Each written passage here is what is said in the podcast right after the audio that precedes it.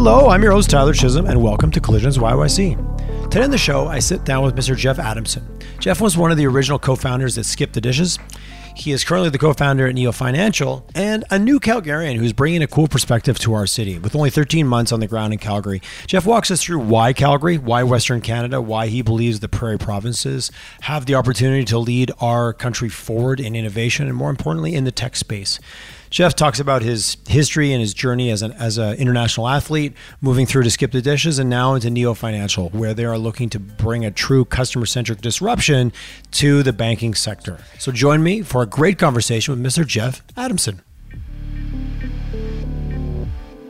Well, hey, I'm, I'm, I'm sitting here having a good old fashioned chat with, we've been chatting here for about half an hour. I thought I better push record. I'm talking with Jeff Adamson. And Jeff, I'm going to go off of your LinkedIn because that's what you got out to the co founder at Skip the Dishes, co founder at Neo Financial, and part of the team at Harvest Builders. Did I capture that or did I miss anything?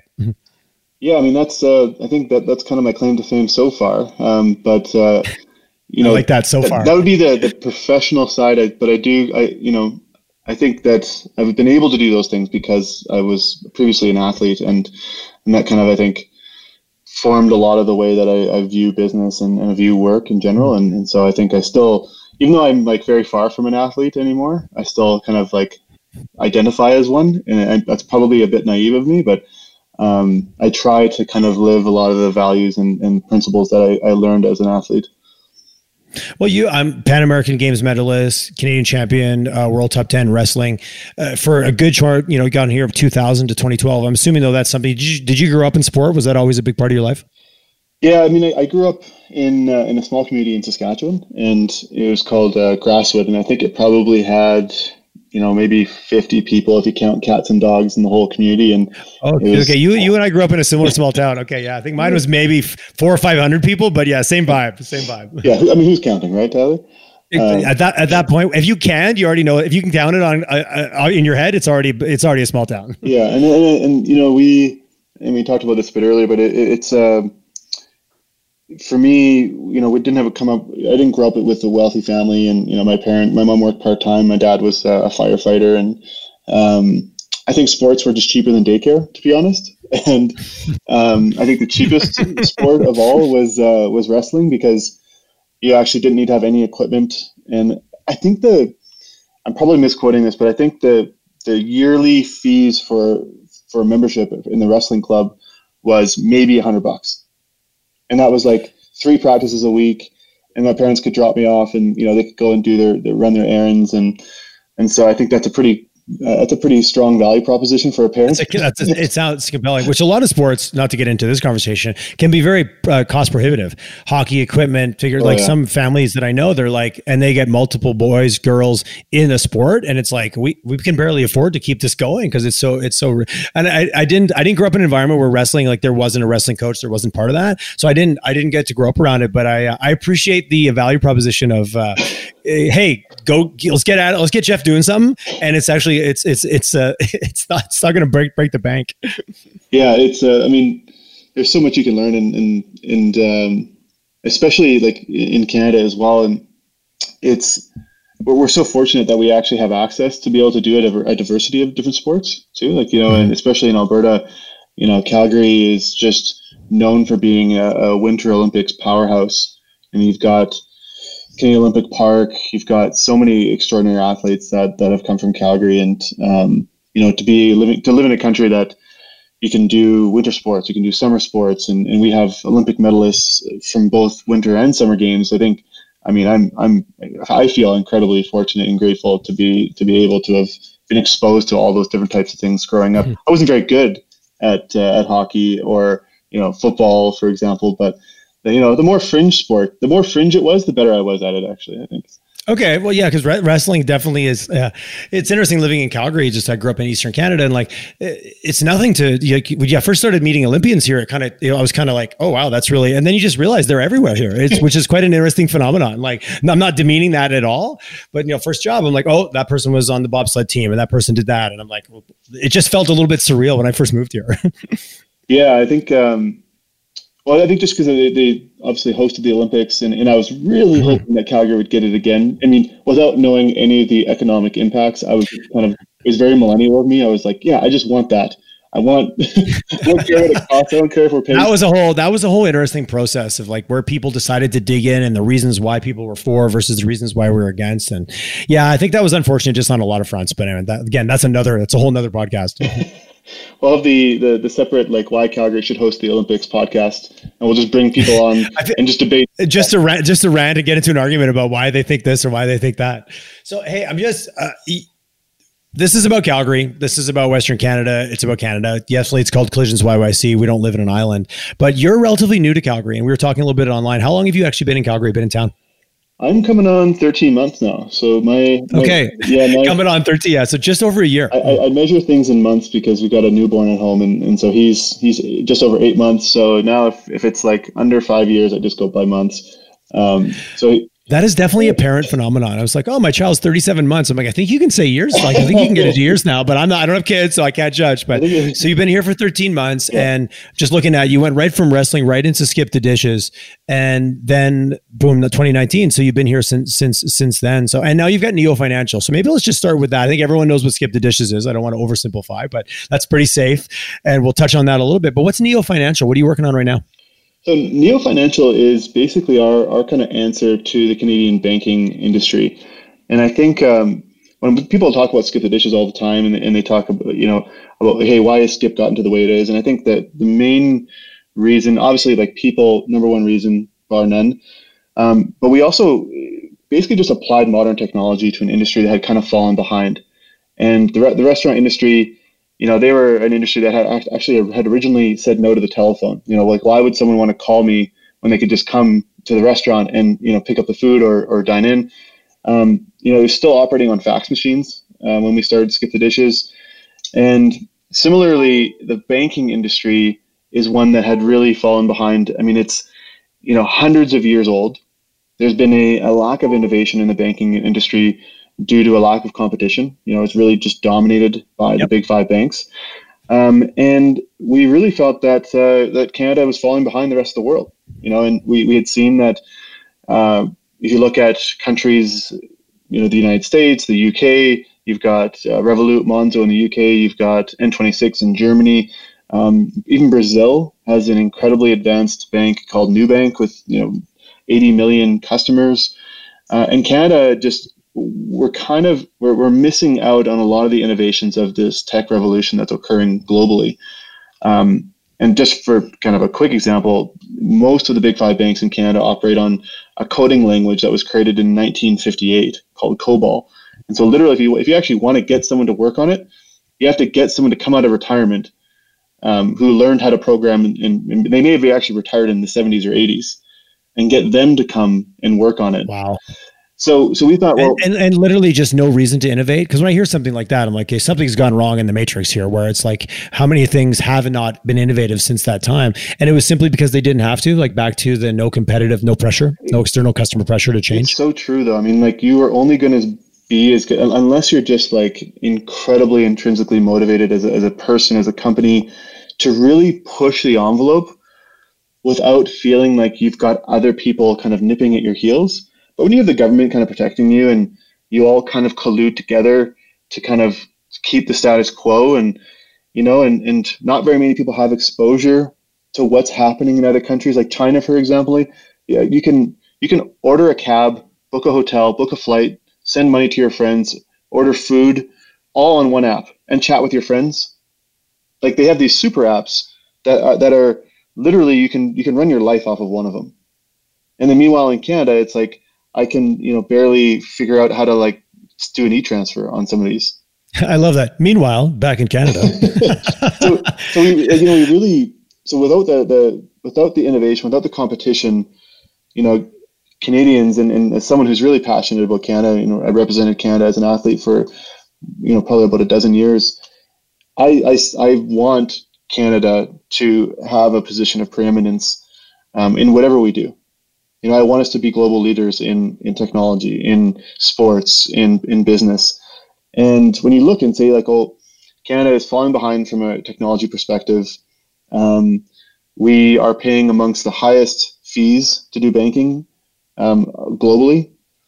And on top of that, you look at the amount of debt that Canadians are carrying. I mean, over 50% of Canadians are in, in a state of debt hopelessness, where they actually don't believe that they can. They, Is that the number? 50%? Wow. that's a little higher, actually. That, this was last year. This is before COVID. So, yeah, yeah. Um, Ooh, so that'll be, yeah, we'll be higher now. So it, it's like, you know, if, if, um, you know, if Canadians are, are really, if they really uh, care about being you know better than we are right now, and if they want to have you know something that's comparable to what the other people have in other countries, there's got to be some change.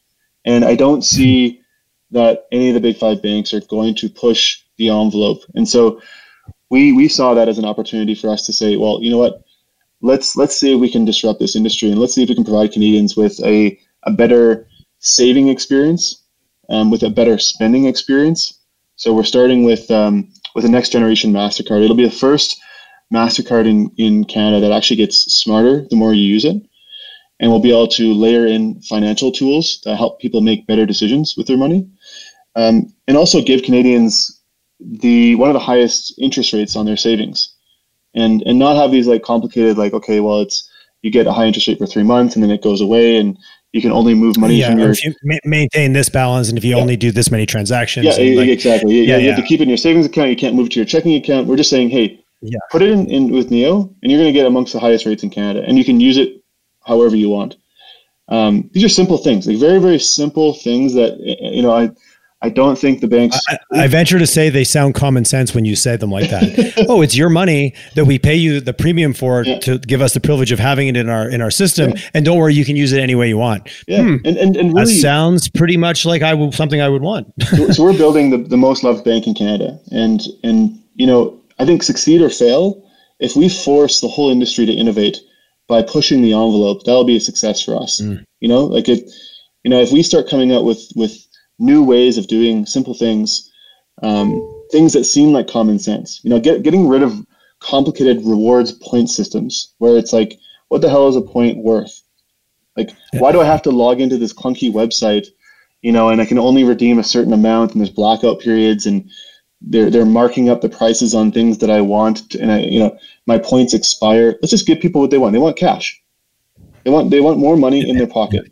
That's what Canadians want. They want their their dollar to go further and and so that's what we're uh, focused on. I, I, appreciate your your drive to kind of destroy complexity, which creates this abstract, very difficult ability to understand what I'm actually getting value from and what I'm not. And then you kind of just roll up your, you just kind of like pull away and go, okay, fine, I'll just whatever.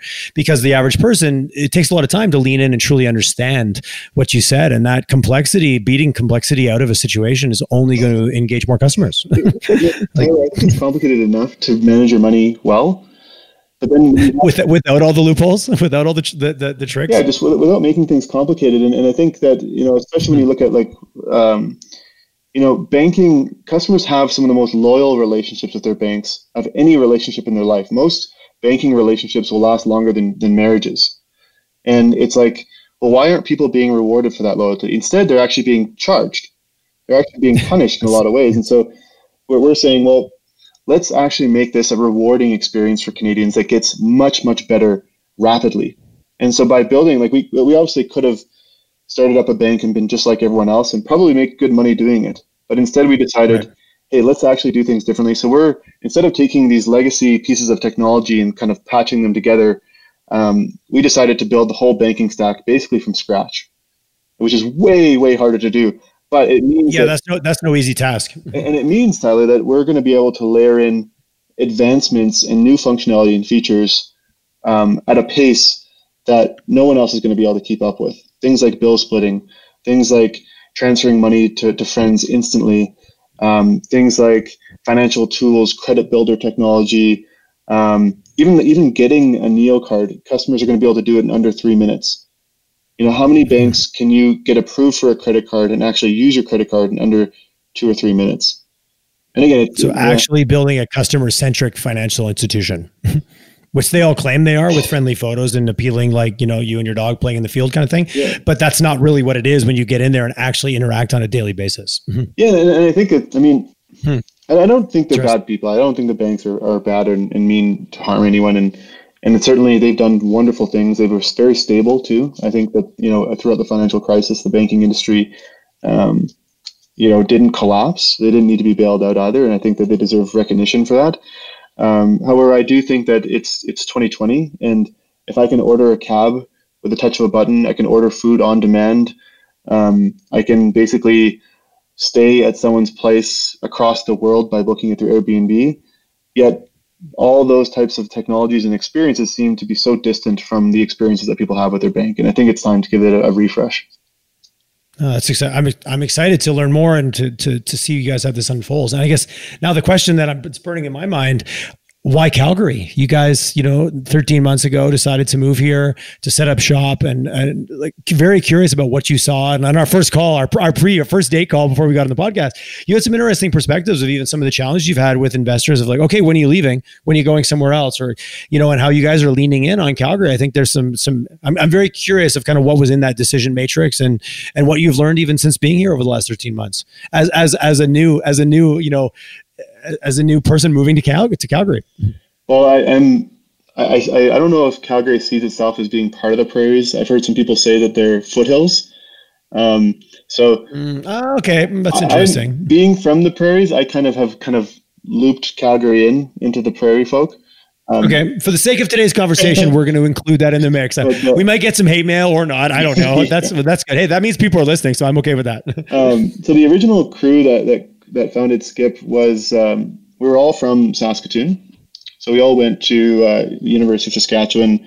We all kind of knew each other from there, and um, I think after we had graduated, you know, I was kind of I was on the Canadian national wrestling team, and you know, traveling around the world, competing and training. Saskatoon was still my home base though, and um, the other co-founders, Chris and Josh Simair, um, they had also kind of uh, went and worked abroad and, and had that you know experience working in different places. Uh, and Andrew Chau, uh, one of the other co-founders, he had well, worked at Boston Consulting Group. He had worked at the World Food Program in, in Rome, um, and, and then had actually relocated back to Calgary. Um, and so while we were building Skip, he actually kind of commuted back and forth to to Winnipeg. Um, and so Calgary was his, his home base. So the the simple answer is Andrew was already here. okay. No, I, sometimes it's the simplest things that are like, like, well, it was easy, so we just did it. No, but the, the real reason though, the, I mean, and that's, that's kind of, um, Andrew was one of the first uh, founders to leave Skip the Dishes. So he, he was kind of already snooping around with different ideas of, of, of different startups. And um, he was the one that had kind of been like coming up with different ideas and bouncing them off of, uh, of Chris Simair and I. And, and we had kind of been Chris and I were still running Skip, so we were thinking we were kind of like vetting some of these ideas, and some of them were. Mm-hmm. I mean, I, I, don't care if Andrew hears this. Some of them were just really, really bad, like on on demand honey delivery.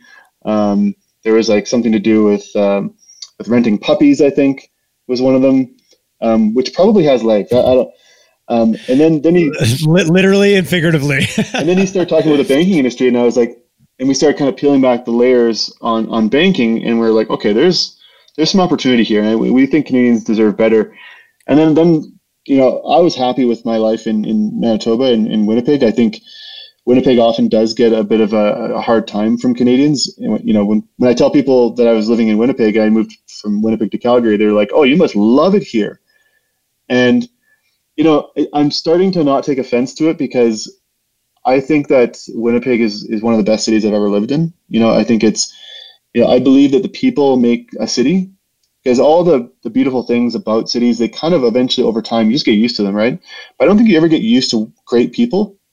I think you're constantly. Yeah, that's a, that's a, that's a, that's an interesting perspective, and I think moving here, you're right. There's things the mountains are close and da da da, oh, da but that's all. That's you you do take that for granted, but this is a big small town, and I say that in a very positive way in terms of the willingness for people to support each other. How easy it is to just boom, you and I. I don't even know how we got connected, just through a random friend, and next thing you know, we have a great chat and we're having a podcast, exchanging ideas. I find that that happens here at a pace that I just I didn't experience that in other places. yeah, sure. and then that's a that's a really good thing about Calgary, and I, and you don't want to ever lose that. Um, and and I think especially too like people coming together without really any. I don't have any ulterior motive. You know, I, I personally just I really value relationships as and and I believe that you know the relationship is is valuable enough in and of itself. I don't need any other outcome other than having that. And you know, and, and I like that about about cities and, and Winnipeg is a city where they're not trying to people aren't trying to prove anything to one another. They just value they value people for who they are, and that um, that was something that was a really great part of of living there and building a company there. And when we were thinking about okay, well, we want to build another company, and, and part of the reason why Winnipeg wasn't a, a, an attraction to us was that it wasn't really known for building t- uh, tech companies in Winnipeg. You know, no one had really mm-hmm. built a multi-billion dollar. There hadn't been any big multi-billion dollar exits. Um, in anyone's recent memory um, or ever. And we thought, well, like the, uh, I feel at least I, how I gain um, importance or, or, value and happiness and contentment is is feeling like I'm having an impact. You know, what I do, I want to make sure and, and feel like I'm actually doing something important, something meaningful. And you know, going to Silicon Valley and building a billion dollar tech company, I don't know if Silicon Valley is really going to care. like they've got no, that's fair enough. They, they, yeah, I've, I've, it's uh, like it's the big fish, small pond kind of philosophy, right? or, or whatever, whichever way you want to go with that one. Silicon Valley will be doing just fine with or without me. You know, I, I don't think they. Ah, that's that's an interesting perspective of where you can actually have impact. To your side, have impact, but through creating value for your community, for yes, people, absolutely, uh, financially, sense of purpose, and, doing something cool, and, and, doing something yeah. cool, and being able to get on the map for that has got some value. Absolutely, Tyler, and and I think that you know, being able to set a city or a province in a new direction, um, that to me is an ambitious goal that is worth, you know, dedicating at least a big part of my life to. And so the idea of like, hey, let's let's build a billion dollar tech company in the prairies. And it's like, oh no, like you got to go work for the government or go and work for a big egg company or go work for a big oil company. It's like, yeah, but those companies are going to be just fine without me. I don't don't think they need me you know, I think what we do need yep. is a new direction. I think what we do need is people doing things that are different. And so we, we started up Skip um, out of the basement in Saskatoon, and then we, we moved our headquarters to Winnipeg. And when we were looking at NEO, we're like, well, the idea of doing it, in, I, I would be happy to do it in Manitoba, but the idea, like we kind of looked at Calgary and we thought, you know, there's a ton of great talent in, in Alberta. You know, I feel like some of the the value creation and the value extraction years may be changing. You know, I felt mm-hmm. like it was a, a province in need of something new and different. I think it, I felt like it, there was a, I felt like there was a growing sentiment here that it was time. And so the idea that like, hey, maybe Alberta is starting to come to the realization that there needs to be a world after energy, you know, and Mm-hmm. So I, I, started talking to lots of different people and and you know and started meeting lots of great people, and that's when I was like, you know, the ability, the, the opportunity, I think, to come and to start and, and you know again succeed or fail, but to to strive as hard as we can to create uh, a, a multi-billion dollar tech company in a place that's not really known for it. Although, again, we we, we did have um, the Morgan Stanley acquisition of um, I'm, I'm spacing on the name. There, uh, Solium. Solium, mm-hmm. you know, and, and that, that, that's like a great success story. And I think that you know, it, and and and arguably that's still a success story that I still think is a little bit under the radar. Totally, like it, it like it's it's a great story, and it comes up time and time yeah. again, and people are like, "Well, no one's really talking about it. Like, yeah. why?" And that's a whole other. We'll get yeah. into that a little bit of maybe where we're not good at telling our stories, or or or kind of holding up that flag to your point that hey, we're ready for change, we're open. Like Calgary is open for business, a different kind of business. I almost want to say. Mm-hmm. Yeah, and so and so again, I, I, we thought that you know, hey, if we can come, if we can come here and we can you know, strive as valiantly as we can to do it, maybe that will get other people to start saying, maybe, maybe my career path is different than what my father's was and my mother's was, and, and maybe I could, we can uh, we can actually create an industry here um, centered around technology and value creation, and that to me is um, is an opportunity worth moving provinces for. No, I, I really, I really appreciate that. And like showing people get like, it's all about that. And I've had a lot of guests on talking about like, we're still on the cusp of that critical mass when people can look in from the outside and say, Oh, I can go there, work here for a while, but then maybe go there.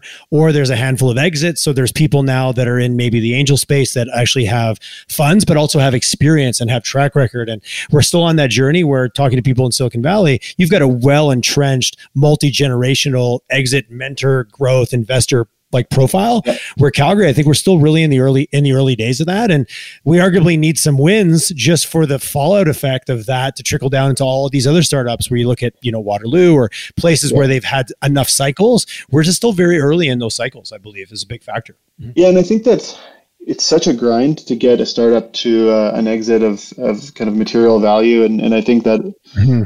there is a tendency, I think, for some Canadian entrepreneurs to to exit and then kind of get into real estate or get into kind of more traditional businesses because they're just like, oh, man, like I did it. It was hard. I've kind of made it now. And, you know, now I'm just going to kind of do, you know, sprinkle some, maybe some angel money here and, you know, kind of get into some more, mm-hmm. more kind of less risky things when the reality is like now, if you've had a successful exit, I think you're in a position you could actually take even more risk than you did before. Um, and I think we, we, there are people who have done it for sure, but I think you know for for, for entrepreneurs who have had an exit, for them to kind of okay, like like now we got to keep this going. Like is the is the is the goal as an entrepreneur is it to get rich, or is the goal to to build an ecosystem?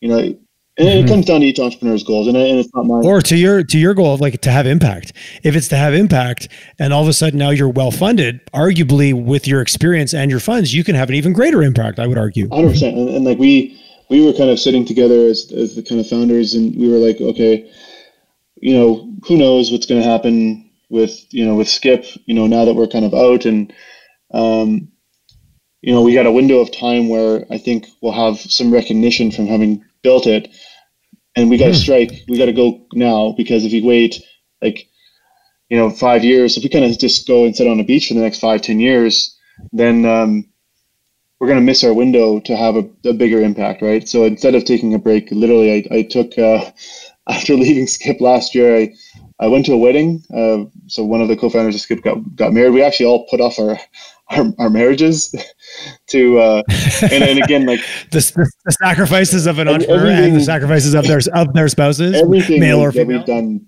has been because we've had incredible amount of support from and, and i can speak for myself my wife um, is the biggest supporter i have and i couldn't have done anything without her um, and without her support um, you know and being there for me and, and allowing me to, to be able to focus on on, on building and so I think, um, yeah, we we basically took about two weeks. I went and visited her parents, uh, my wife Olia's parents in in, in Europe, and then uh, came back and started up Neo and moved to Calgary. How's been the reception for you in Calgary in terms of the you know this the ecosystem that is you know still in its infancy, I believe, but there's so much going on with startup and platform and CD and CDL and the things that they're doing to create you know movement in the city and some of the people that have had success. Has it been in open arms like back to that small town? Have you guys eh, this is a weird question but any regrets? Has this been like wow this was the right decision? This this city has really been open to us or not? Like this is also identifying where we still have challenges. This isn't just a high fives and everything's awesome conversation. Yeah so i think that um it's I, I would love to say like yeah absolutely like calgary's the best and and it's been open arms but i think it's really too soon to tell. I think that you know we we need to we need to have you know again multi-billion dollar exits or or even just long-term enduring successful tech companies i think before we can kind of say you know is this working i think there are indicators along the way you know that that will say mm-hmm. okay things are kind of moving in the right direction um, calgary has wonderful people there's no question talented people um, but i don't want to i don't want to give my verdict of like oh yeah, like things are great. Um, I think we've got a long, no, I appreciate that. Long, long ways to go. I mean, it's um, unfortunately, I think that Calgary is very late to the game, very, very late, um, and it's you don't want to have to wait until you're in a you know twenty billion dollar deficit to say, hey, I gotta, I gotta change usually you want to see the writing on the wall ahead of time. It's like it's like it's like borrow the money before you need it kind of mindset, right? Once you need it, it's like then nobody wants to bail you out. yeah, true. Yeah, so it's we're we're obviously optimistic and hopeful, or else we wouldn't be here. But it's yes, I think we definitely need to keep moving. We need to move fast. I, I, appreciate there's no time to. You said indicators. You mentioned you know some exits or you know the alternative, and I don't want to overlook that. A company that's successful but continues to operate as well. It's not always necessarily an exit. An exit, I think, is the that pinnacle of success mm-hmm. for when everyone gets to exit and the you know investors get to get recognized for the the trust they had or the faith they took. But having a large operating company also helps create an ecosystem. Any other indicators that you look at when you sit back at Calgary? And if you were you know if we are going to build our dashboard, our Calgary dashboard, it's a question I love to ask people because everyone has different perspective. What would be on the dashboard of that? You know, we're on a beach somewhere and we look back, and go, wow, keep, you know, Calgary's doing pretty good. Look at, look at, I see this is happening. I see that's happening. And what, uh, what would pop up for you in terms of that, that KPI? Um, you know, I, I think that, I think it starts with, I mean, in terms of KPIs, obviously, like you can look at number of startups, you can look at number of VC investment, mm-hmm. you can look at um, exits, you can look at, you know, revenues, how many IPOs, things like that. Like those are all pretty easily. Um, mm-hmm. I think it's before you have those things, I think it starts with the people that you've got who are starting to think of, okay, hey, what is possible? Like getting people to start saying, hey, what is a problem that I care enough about solving that I'm willing to dedicate a good part of my life to solving? Oh, that's I like that criteria. What's a problem that I care about deeply enough to basically put my heart and soul into? That's an interesting little. That's just that's a really cool criteria. You can weed a lot of things out really quickly with that criteria. well, and I think it's like you on demand honey being one of them. But I'm just saying, not, not being critical of your co-founders. I, I, I, live in Bridgeland, so I feel like I saw a trailer of someone pulling. Um, so I think some people actually started Andrew's ideas. Actually, I think some people are like are actually running that business. But uh, well, hey, talking about small towns, I think I grew up in Quebec where we made maple syrup. It was kind of like that. Like the season would come around, you knew who wanted it, you baked maple. so I, I, I think we're almost we're harkening back to a simpler time when the guy who made the honey would go around delivering the honey. That, that's how it worked. you know, and I was talking. To, who was I talking about this with? Um, it it was uh, my my wife's mother. So she grew. They, they grew up in the in, during the Soviet Union, and they hmm. when the, the Iron Curtain fell, like it was just mayhem. Literally, like like uh, groups of people walking around with lead pipes saying you basically need to pay us for for for protection. And so yeah. her father lost his job at the factory. Her mother, I can't remember what she did. She obviously lost her job. Currency, all your savings, whatever you had, was completely devalued overnight. Um, and so what she did, and, and during the Soviet Union, the times they they would distribute jeans to all men, women, and children just jeans because everyone got their allotment of jeans. And yep. in the small communities, and this is just why I love, love this story because it just talks to you about business and like a startup mentality. But in the cities, there was like not enough jeans for the amount of people who wanted them. People really wanted jeans because that's what the Americans were wearing, and there was kind of this. Okay, it was it was a representation of Western freedoms. Yeah, yeah for sure, absolutely was. It was a symbol of freedom in a, in a, in a way. Yeah. And then so. Uh, so everyone in the cities wanted the jeans, but and, and then in the rural communities, no one really cared. They had they made a lot of their own clothes, and but they still got their allotment of jeans. So my my wife's mother. I see it. See the opportunity brewing right there. literally drive around to these small communities, buy up all the jeans, come back to the city, and, and sell them. So it's just very like very simple um, uh, supply and demand, and Mm-hmm. That, that with, with with a touch with a touch of survival, which I would argue that Calgary we're in a bit of a survival situation. Like like we, we need to do things differently, or the outcome will not be positive. it already isn't positive. I mean, like I, I yeah. saw the the, yeah. the report. I mean, like I, I'm concerned that you know Calgary is going to become the next Detroit. You know, and and like I know I've heard I've heard that floated around. I, I and, yeah, and then, yeah, it makes me cringe. Quite, but I mean, I, actually, Detroit's a great city. Like, not to say anything bad about Detroit, but it, but but what it yeah. had to go through to work its way exactly. back. To, you know what yeah, I mean? Like, yeah, like can we can we avoid that dark place and still get the turnaround? You know what I mean? It's almost like, like you got a friend who's like addicted to something, you know, and you're just like, hey man, like you really got to get off of smoking or you're drinking too much, and like, hey, like your wife's going to leave you or you're, going to lose your job or you're going to go bankrupt and like you lose your house. And it's like you know that these things are coming. And like you know that you got to change.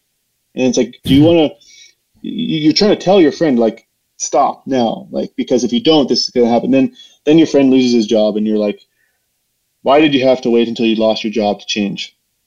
And yeah what how many versions of rock bottom do you have to hit right? Yeah and, and i think right now i, I mean i feel like a lot of people know and it's not like energy is going away like we, the world needs power um, we need all the products that we get from petroleum. So it's not like I'm saying like, hey, oil and gas, we don't need it. it but it's it's kind of like saying, hey, we need it, but we, we that's not going to be enough anymore.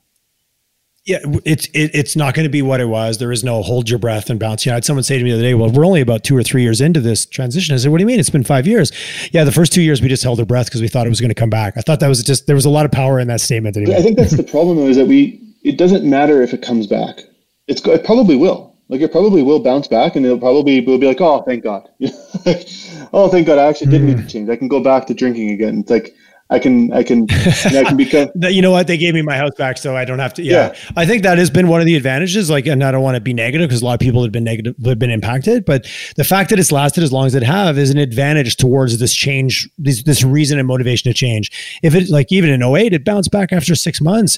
Nobody really, oh, just another blip, and we're going to move on. But the fact that it's been protracted as long as it has, I think, is added I think value to the need to change. It's uh, because it didn't come back too quickly. I think it's kind of like something where you know that eventually like the world is going to change and the world is going to move on.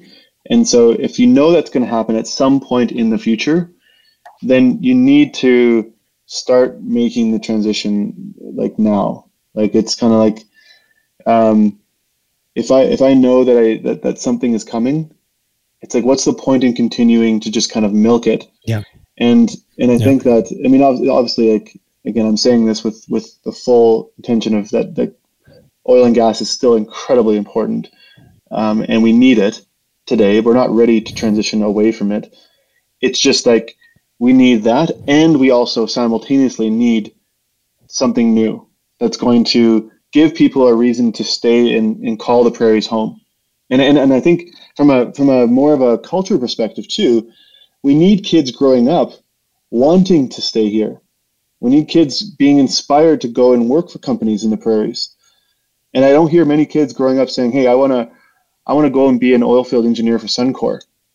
I hear a lot of kids saying they want to go work for Google, Facebook, Instagram, you know, Netflix, yeah. Amazon. Like I, like I hear people talking about how they want to get into um, work for these cool companies. But like, do I hear people saying, "Hey, I want to go work for the government? Do I want to hear what people saying I want to go and um, work for a mining company? I mean, there, I'm certain there are some, but it's not. It, yeah, no, no. I, I've, I had a recent, I had a recent someone on said the same thing, and one of their metrics was when you know you've got, you've got kids in school. Part of their journey is to stay here and work at the kind of companies they want to work at, and that gap around like you know not being critical, I don't want to call anybody out, but there's the conversation around I want to go work at X major oil and gas company is definitely different than it was, you know, even five years ago, eight years ago, not like literally yesterday. Yeah, I think to your, to your question, Tyler, but what are the indicators? What's the dashboard look like? I think, you know, we need to have people getting excited about pursuing things that they care about, you know, like, like hmm. pursuing ideas and solving problems that they really give a damn about. Um, and I think that's, that would be one indicator you know this idea that like listen you can you can try to solve a problem that you care about and then the cool thing is that you get to do it with people that you like you get to build your team right i think many many people if you talk to them they work for a miserable company why are they still there ah well i really like the people i work with and you hear, you hear that all the time right it's like well yeah, you don't leave a job, you leave people, right? That's uh, that's the other flip side of that one. I thought, yeah, I thought so. people leave a uh, crappy boss. That's what they that's what they say. Yeah, yeah, yeah. There's, I think there's a lot of, yes, a lot of versions of this. Say yeah, you leave a manager or whatever, but still, yeah. if you if you don't like the people you work with, we're all little kids at the end of the day. If we're liking it, we'll stick around. If we don't like it, we'll throw a tantrum and do something else. Like it, it's not it's not super complicated if you boil it right. But, but the cool thing is that like yeah, you, you you get to find a company that's solving a problem that you care about, or or you know start solving the problem yourself, and you get to build your team. That's that's one of the most rewarding parts of of building a hmm. company. Is you get to say, hey, one, I care about the problem we're solving, and I literally get to pick the people that that obviously like they can choose not to come, which is actually um, well, yeah, they, they, you get to pick them, but they get to pick you too. Yeah, like that's to me that relationship ideally should be perfectly balanced in my mind. Always, that's yeah. when you get the best team. And it's even better sometimes when you're like, hey, you try to scare them away, and they still want to come, which is kind of happened a lot with Skip and with Neo. It's like, listen, we're like, hey, like you may not want to do this because it's going to be really tough. You know, you may not like you you you got a good comfy job right now. Like maybe that's better. And then, then they keep coming back and they keep saying, you know what? Hey, I, I, I want in. And then after you try to scare them away enough times and they still want in, then, then it's, you know that it's the good old the good old takeaway sale. Uh, you don't want to buy this. You do not want to buy into this. This is not it. But no, I, as an entrepreneur, sometimes you can oversell a job, and I think that's way worse. You're much better to sell the reality and then let the experience kind of unfold. Tell them like it's like this is going to be a grind. Like it's you know, and I think every person I've spoken to that's you know built a, a pretty successful company, it's it's been a huge grind. And but it can be a grind working at a company that you don't even enjoy being at anyways. So if it's going to be a grind either way, it may as well be a grind that you care about yeah, no, uh, hard work is still a thing, but when you enjoy it, it feels it feels very different. Like you know what I mean? All the cliches. I'm glad that we're. I remember for a period of time, um, maybe this is like five years ago. Passive income was the thing.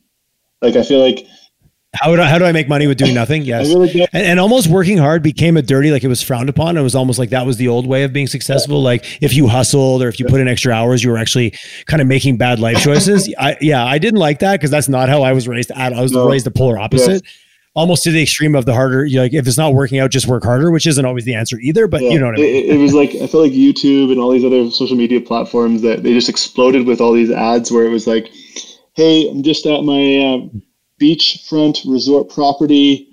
Um, here's all my cars." Um, yes, the, here's my yacht. Yeah, I make 200k a month, and uh, passively, I don't actually have to do any work. I get to work wherever I want. And then I was like, how many conversations I had to have with people where it's like, if you you can totally have that life if you want like the but that is not the life that we're that that's not how we're building it here yeah, I don't know a lot of people that be able to pull that off. Like, uh, uh, but but you have to understand that they're now selling you into anyway. That was a whole. Yeah. That, you're right. That, I don't see those as much anymore. But there was a phase of time when that was like prevalent. Yeah. And heaven forbid you watch any late night TV because there was a whole bunch of cycles in there too before you know that we watch Netflix and don't have to deal with the infomercial cycles. But like, I, I actually want to be uh, Tyler Chisholm because I'm going to be you know an influencer. I'm going to be you know, like now people are going to be like, I want to run a podcast and, and make passive income. Well, the podcast is the new craze for sure. But I'll, I will tell you with uh, with uh, uh, unwavering uh, accuracy, this is not a get rich quick scheme. Just so you know, it's a great way to meet fantastic people. I joke, and I always say this, and it's cliche. It's, I'm becoming a cliche. I would do this if no one listened because I get to meet awesome people and have good conversations. That's why I do it. and guess what? I think that's also why it goes so well, and people, I, it tends to work because that was the intent. and guess what? It, it's the best tool for having a, a, like literally a good old fashioned chat that I've encountered. It's fantastic. I think it's so. I mean, you mentioned intent there, Tyler, and I think that's so important that you you're going into something with the right intent. And I think that mm. that's so important when we think as well about what, what about what people are doing in Calgary, Alberta, or across the prairies. It's like, okay, is your intent to make a lot of money? Is your intent to solve a problem? Like, why are you doing something? You know, and like to think really mm-hmm. hard and the why, and also to check back in with yourself because it's like, I think maybe sometimes people get into doing something, you know, whether that be working for an employer or you know making an education choice, and then checking back in. It's like, hey, why am I really doing this? And are the reasons I'm doing it today the same as the ones that got me started on this? I, I, I can tell you, like I, I don't have a business background. I I went to university basically just to compete in a sport and um, the byproduct of that was I got an education. I went into, you know, general arts and sciences, uh, and then pivoted over into uh, agriculture because I thought, hey, agriculture is a big business and people need to eat. Yep. I was like, that maybe I'll find. I got out of university, got a job, was miserable, absolutely miserable, uh, working, doing field research as a kind of junior scientist, um, growing uh, canola out in, in research plots in Saskatchewan and basically on my hands and knees picking weeds and um, setting up irrigation pipes and taking notes. Um, you know, not really ever knowing like what time was I going to make it back to the city so I could get to, to practice in time because that was my goal was to go to the Olympics. And it was just and it wasn't the company it wasn't the, it was a bad company. It was a great fantastic company. It was some people's dream job. Um, but it was right. me but it just it, it didn't align with your why was was what mattered to you. Because if it really mattered to you then picking weeks just is actually a joyful experience. It cha- it's amazing how that that's a great metaphor for the whole thing right? Yeah and it, it was like hey the reason i got this job is i was like i wanted to have a career in agriculture and you know because i thought agriculture was going to be an important you know business and it, obviously it is but after i checked in you know six months in i was like i am miserable. Like my my intent and the reason i got into this is not enough. Like it is not it's not giving me what I need. And um, I was fortunate that you know eventually the company I was working for um, ran out of funding, went out of business, they closed. I got laid off, and I was um, basically unemployed, trying to build a house with my brother because we couldn't afford to buy a home because the property values in, in, in Saskatchewan had, had actually gone up. They had doubled during the time I was in university. So we were priced out of the market. So all we could afford to do was buy a plot of land and we started building a house ourselves. Um, and then I was unemployed. I was out of a job. But it was a, such a good thing because um, I don't know if I would have quit because I'm, I'm a pretty stubborn guy. That's it. That's interesting that the situation kind of did it for you. You know what I mean? Because at the end of that story, I was I thought you were going to resign, but actually that's not how it went down. That's actually how somebody gets stuck in a job they don't like for 20 years. Like that's the formula of how it starts. And then you get uh, some debt, and then you get kind of. So it's interesting when you look at that situation on how the fact that you. I love the story where like, hey, me getting fired was the best thing that ever happened. well, that was the my because I got let go. That was uh, I got ended up getting hired by a um, a firm that was kind of more into into kind of consultancy, um, sales, marketing. That was my first kind of foray into into business, so to speak, and mm-hmm. that was when I was realized like, oh my god, like, like you can you can make a living doing something that you really really enjoy. and imagine that. I, like, I love working with people so much. You know, I love working with people, and that is really what we were doing. Is we were working with scientists to help them you know, run their their laboratories better and, and solve and help them solve the problems. And that, that then I was like the whole new world opened up to me. And I don't think I ever would have discovered that. I think I would have just ended up working in a in a in a field that I wasn't happy with just because I was too stubborn to quit. Literally and figuratively working in a field. yeah. Sorry, that was too easy. I couldn't let that slide by. no, I do appreciate it. It's always interesting to hear because you know even this is lining up my the other podcast I do, which I don't do as much anymore. They just get it. It's about talking to people about how they ended up where they are because it's so easy to look at someone like yourself. I would just pick and go, oh, you know, skip the dishes. Super fortunate for him. Uh, you know, like there's an easy way to minimize someone's success without understanding their backstory and realizing like kind of what people go through to get somewhere. And I think that's really interesting, especially when you talk about startups and you know leaning in on a problem that you're not even sure if you can solve, but you're passionate yeah. about and what it takes to actually put yourself in that environment. Like it's easy to go, yeah, just do a startup. It'll be great. It'll be awesome. You'll oh, you'll make millions or billions. Not necessarily, and you might take four or five shots at that to find the thing that's the right fit for you. And just appreciating that most people didn't get there in a straight line. yeah, and I think that like there's a lot of talented people in the wrong careers, and I and I and I was one of them.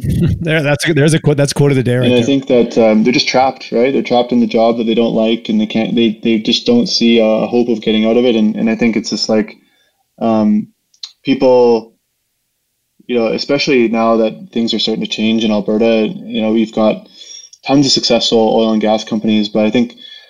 I think what people need to kind of ask themselves is like, hey, if I were to wake up 20 years from now, um, am I going to be happy? Like, am I going to feel like I actually had a huge impact? You know, am I going to feel, am I going to be happy having solved the problems that I'm working on right now? Did I, did I affect the change that I wanted? Did I have the impact on people's lives that I wanted? And um, again, I was fortunate. I got fired because, you know, company went out of business, but um, there's a lot of people that, you know, they're maybe don't think that there is a possibility they can go and, and, and work somewhere else. And, um, that's where I think there's a huge amount of promise in startups and technology because it's never been easier to start a business than today. Yeah, and as the ecosystem gets a little bit more depth and breadth and more people at different cycles, like from startup right through to success and exit, it just creates a bigger it it looks it, there's more options for people. And you know i think creating options in a, in a in an environment where we need to do things differently is so is so critical. And so having you guys come to western canada and start your business you know just who you're going to employ during this during your growth let alone what can happen once the exit and kind of those things you know depends i shouldn't say exit is a foregone conclusion wherever it, en- it ends up Hey, curious question from everything you've encountered so far in Calgary. Is there any roadblocks or is there any things that, man, like we need to get, like that's not good. Like we need to stop either something and maybe it's happening at municipal level or just a, you know, even a belief structure. But is there anything you'd want to like wave the magic wand and just kind of wipe that out as, as, as a limiting factor? I think, um, you know, there, there, there are obviously tons. I mean, funding is a big one. Um, there's the, the kind of building out the ecosystem, but I think it's, to me, it's it starts with the culture that you have in in any type of whether that's a team, a company, a province, a city, a community. So you gotta have that culture first, and and I think that comes with people understanding like hey, what what is like you know the art of the possible? Like, hey, like I can actually leave this comfortable job and start up a company and and maybe it's going to be really difficult for the first three years. Maybe i'm going to have to sacrifice my lifestyle a little bit or, or a lot. Yep. and so i think you need people starting to say hey you know what? I'm willing to take a, a lower standard of living to do something that actually i think is more important. And people going into it with the right intentions like you mentioned earlier about intentions it's going into it saying hey like maybe it isn't all about making a million bucks or a billion bucks right going into it with the with the intention of like, hey, I I just want to do something that's more um, that's going to make me happier, or that's going to solve a problem that I care about, uh, and then the byproduct of that can be that you you you make some money, but that's not the primary goal. Um, and, and, so I think we got to have that culture, and I saw this in in, in sport as well. Um, where if we look at our neighbors to the south, I remember competing against a lot of Americans, and they, you'd have like guys that have no right even like being in a close match against me, but have this belief and this confidence and this like, hey, I'm I'm like, uh, you know, I'm an American and I'm gonna go and beat up this Canadian guy, and they're just like, yep, and, and like they, it, but it trends like they they want to be the best. Like they like, and that's one thing I do actually like about. I mean, obviously, America I think is going through a very tough patch right now, um, no, but there's a belief structure. There's a different set of like that, that, that, yeah, absolutely. It is very different. And I think we can often learn from the level of patriotism right through to that competitive, like, I deserve to win because I'm the best. Yeah, like, um, whether that's true or not, sometimes that belief structure is what gets you to be the best. That's, that's an interesting psychology. I, I tend to agree with you sometimes, which can be an unpopular thing to say about our neighbors to the south as Canadians, as a humble Canadians that we are. I, I can't remember who said it. It's like whether you think you can or can't, you're right. You're right. I don't know. Is that Yoda? I think that's a, I think that's a Star Wars. I think that's a Star Wars quote. Actually, to be totally honest. That's great. I love Star Wars. So, um, so the, you know, something's become pop culture when you quote a character from a from a science fiction movie and you don't even know who you're quoting. That's awesome, actually. Uh, so, Whether you can or you can't. Yeah, right? I, so, yeah. I don't know. Maybe maybe I misquoted as well. But now we're going to get the hate mail from Star Wars. yeah, fans. no kidding. They're just like, how dare you, you know, misquote Yoda. He says, do do or do not. There is no try. That, that's yes, that's Yoda right. One. That is the Yoda one. Maybe. Uh, but, uh, oh, sorry, it's Henry Ford. Also a, ver- kind of a Yoda, but in a different way. So yeah, that's a Henry Ford quote. Trusty Google's backing so, me up. So, no, so that to me like yeah. Whether you think yeah. you can or you think you can't, you're right. Henry Ford. Yeah, good I think Yoda. What the hell was I thinking? Anyway, now you're sorry. really gonna get the You're like you're putting Henry Ford. So that's okay. That's okay. Yes, do or yeah, do or do not. There's no try. Thank you. Thanks. That's what I was. But uh, so I think we. That, that, but that's the attitude, though. I think that's the roadblock. Is like we, we got to start setting our aims a bit higher. Like we got to start saying, hey, we got to start doing things without guaranteed outcomes. We got to start. Um, taking doing things without guaranteed outcomes that's a really interesting and i've had some guests come on and say make the comment about if you think about the oil and gas world large heavy capital expenditure high risk like life and death projects if you build something wrong people can die doing that world without guaranteed outcomes is very challenging by its nature. So, you know, thinking about belief structures, if we're moving into a world of where trying and failing is the mandate because we're going to learn every time to make it better, it's a very different belief structure because you're not going to try and learn your rig. Like you got to get it right or else something could go horribly wrong. And death is it. Back to the conversation we had earlier about death being an option. I think that's, I do appreciate or respect that that's a different mindset than maybe as what allowed our province to be successful in the past. Like at least in the immediate past, maybe 80 years ago when oil and gas was a little bit more, you know, wildcatting like it was, and maybe it was a little bit of a different mindset than it is now. Yeah, I think, and, and obviously, like the people who got the industry to where it is today, I mean, there was a ton of entrepreneurial spirit um, that that yes. basically built this whole province, you know, and I and I think that people, I think, are now starting to realize that, you know, the lives that our parents had, our lives are going to be much much different than theirs you know, because like they, yeah.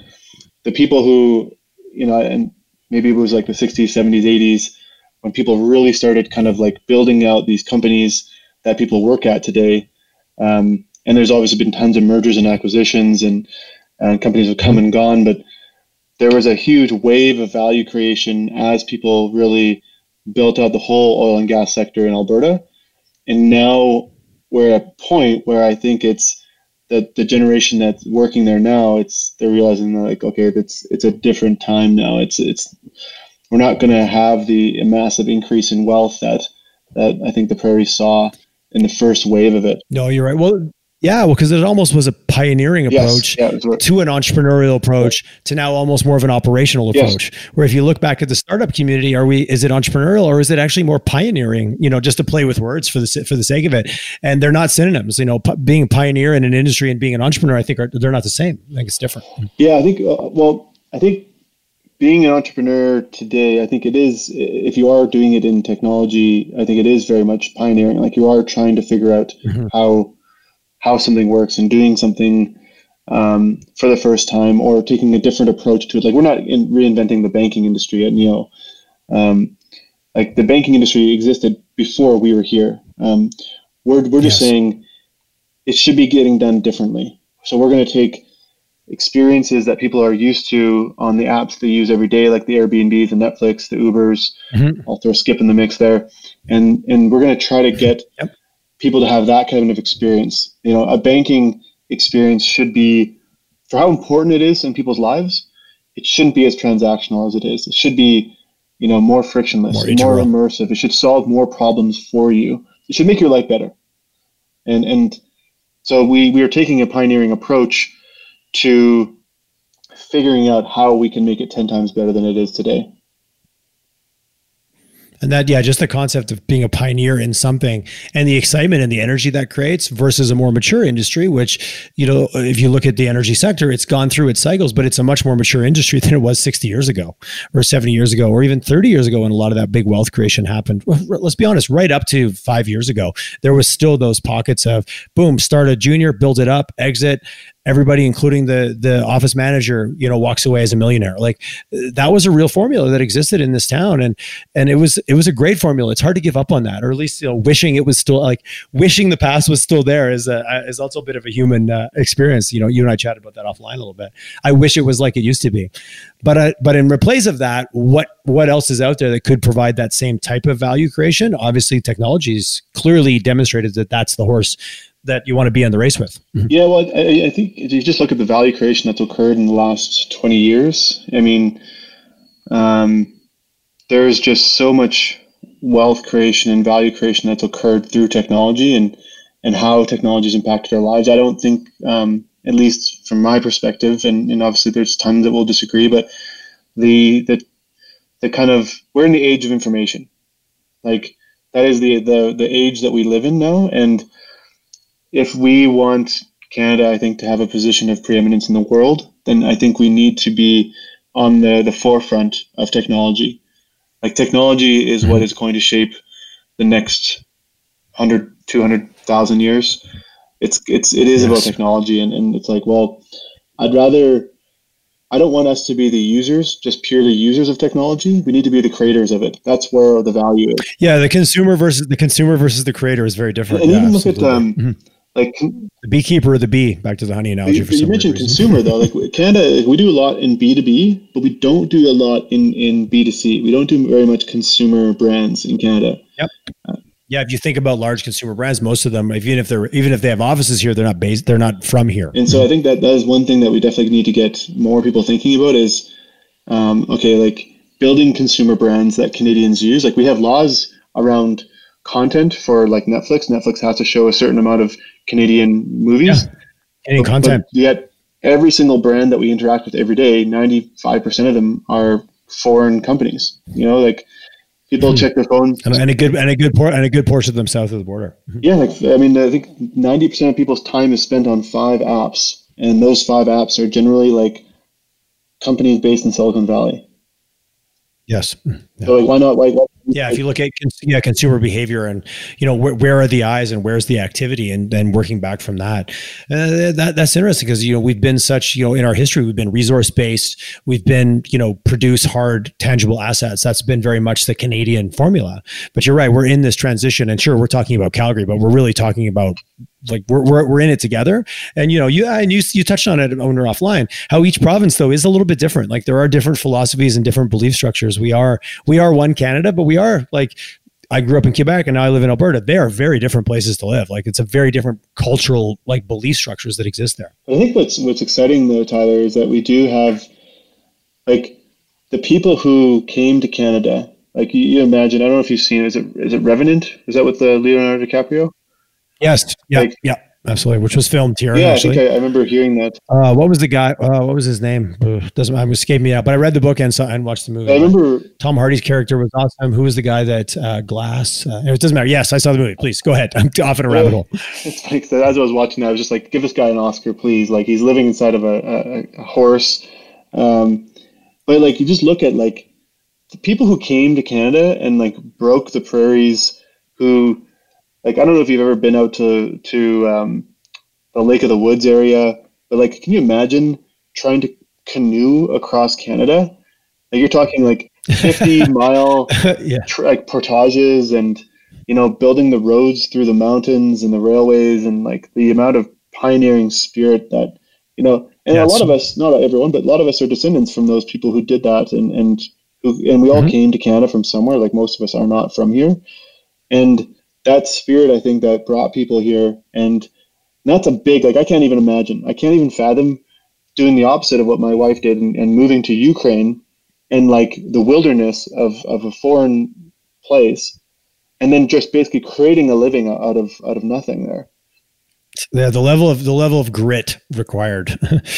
yeah, Hugh Glass yeah. was the legendary frontierman that yes. he played in the movie. But sorry, Google's my trusty Google is. Uh, I had glass. I just couldn't remember the rest. But no, if you think about the level of grit and the level of like when you think about this transition we're going through in Western Canada, that level of grit is what was required. Like, let's not dress it yeah, up. Like we can like that level of hard work and like you said that level of uh, willing to compromise potentially a certain degree of lifestyle or just what you have time for because you are so dedicated yeah. to solving a problem at a global at a lo- local to global level the level of grit resourcefulness adaptability that's required like that those are those become the skill sets well we were talking about uh, earlier about um, ernest shackleton in the story of endurance um, and mm-hmm. so like all things considered like things aren't terrible like they they certainly can they're, they're going to get bad, and uh, and I think obviously there are people who are really really struggling, and and yeah. I, I, never want to see someone go through any any you know unnecessary challenges.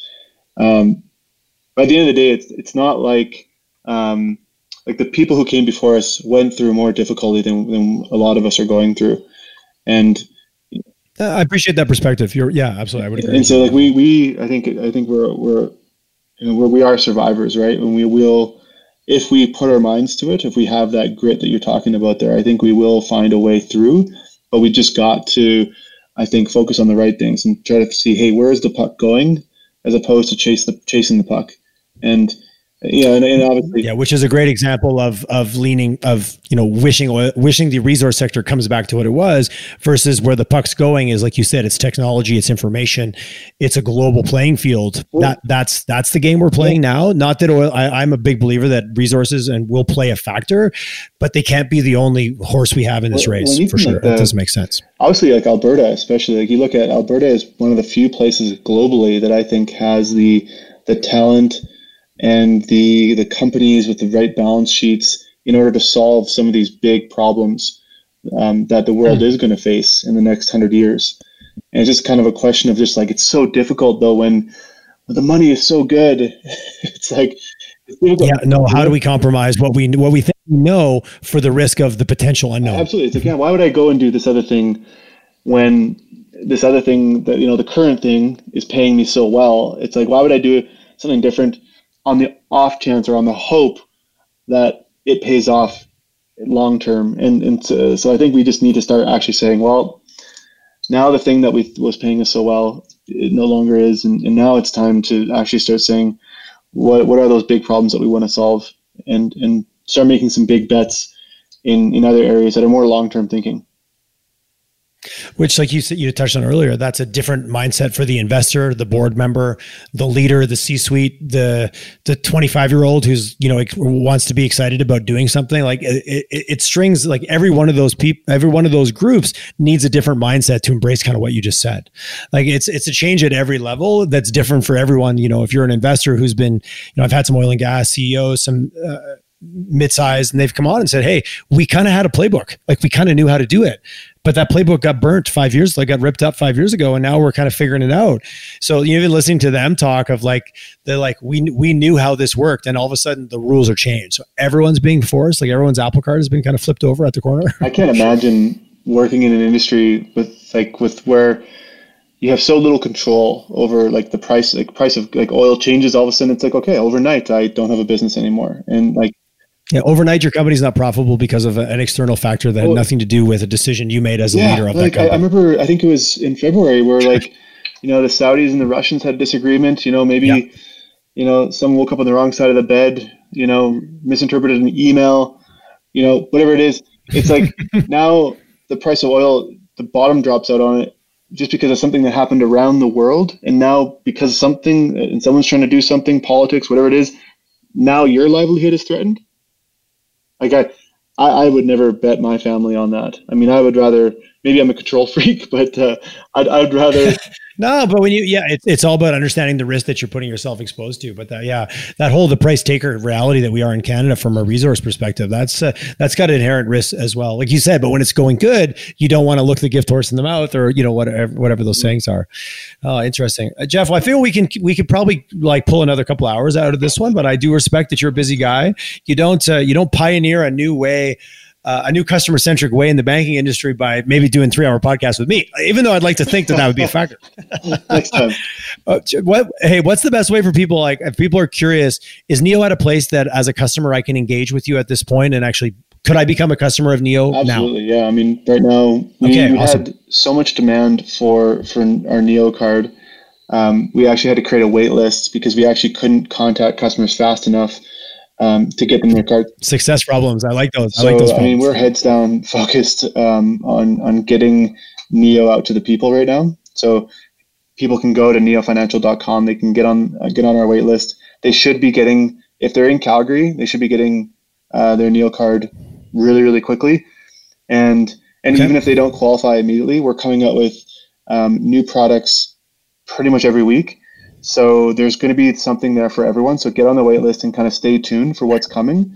Um, Neo is is made for every Canadian, and there's going to be something for every Canadian in it.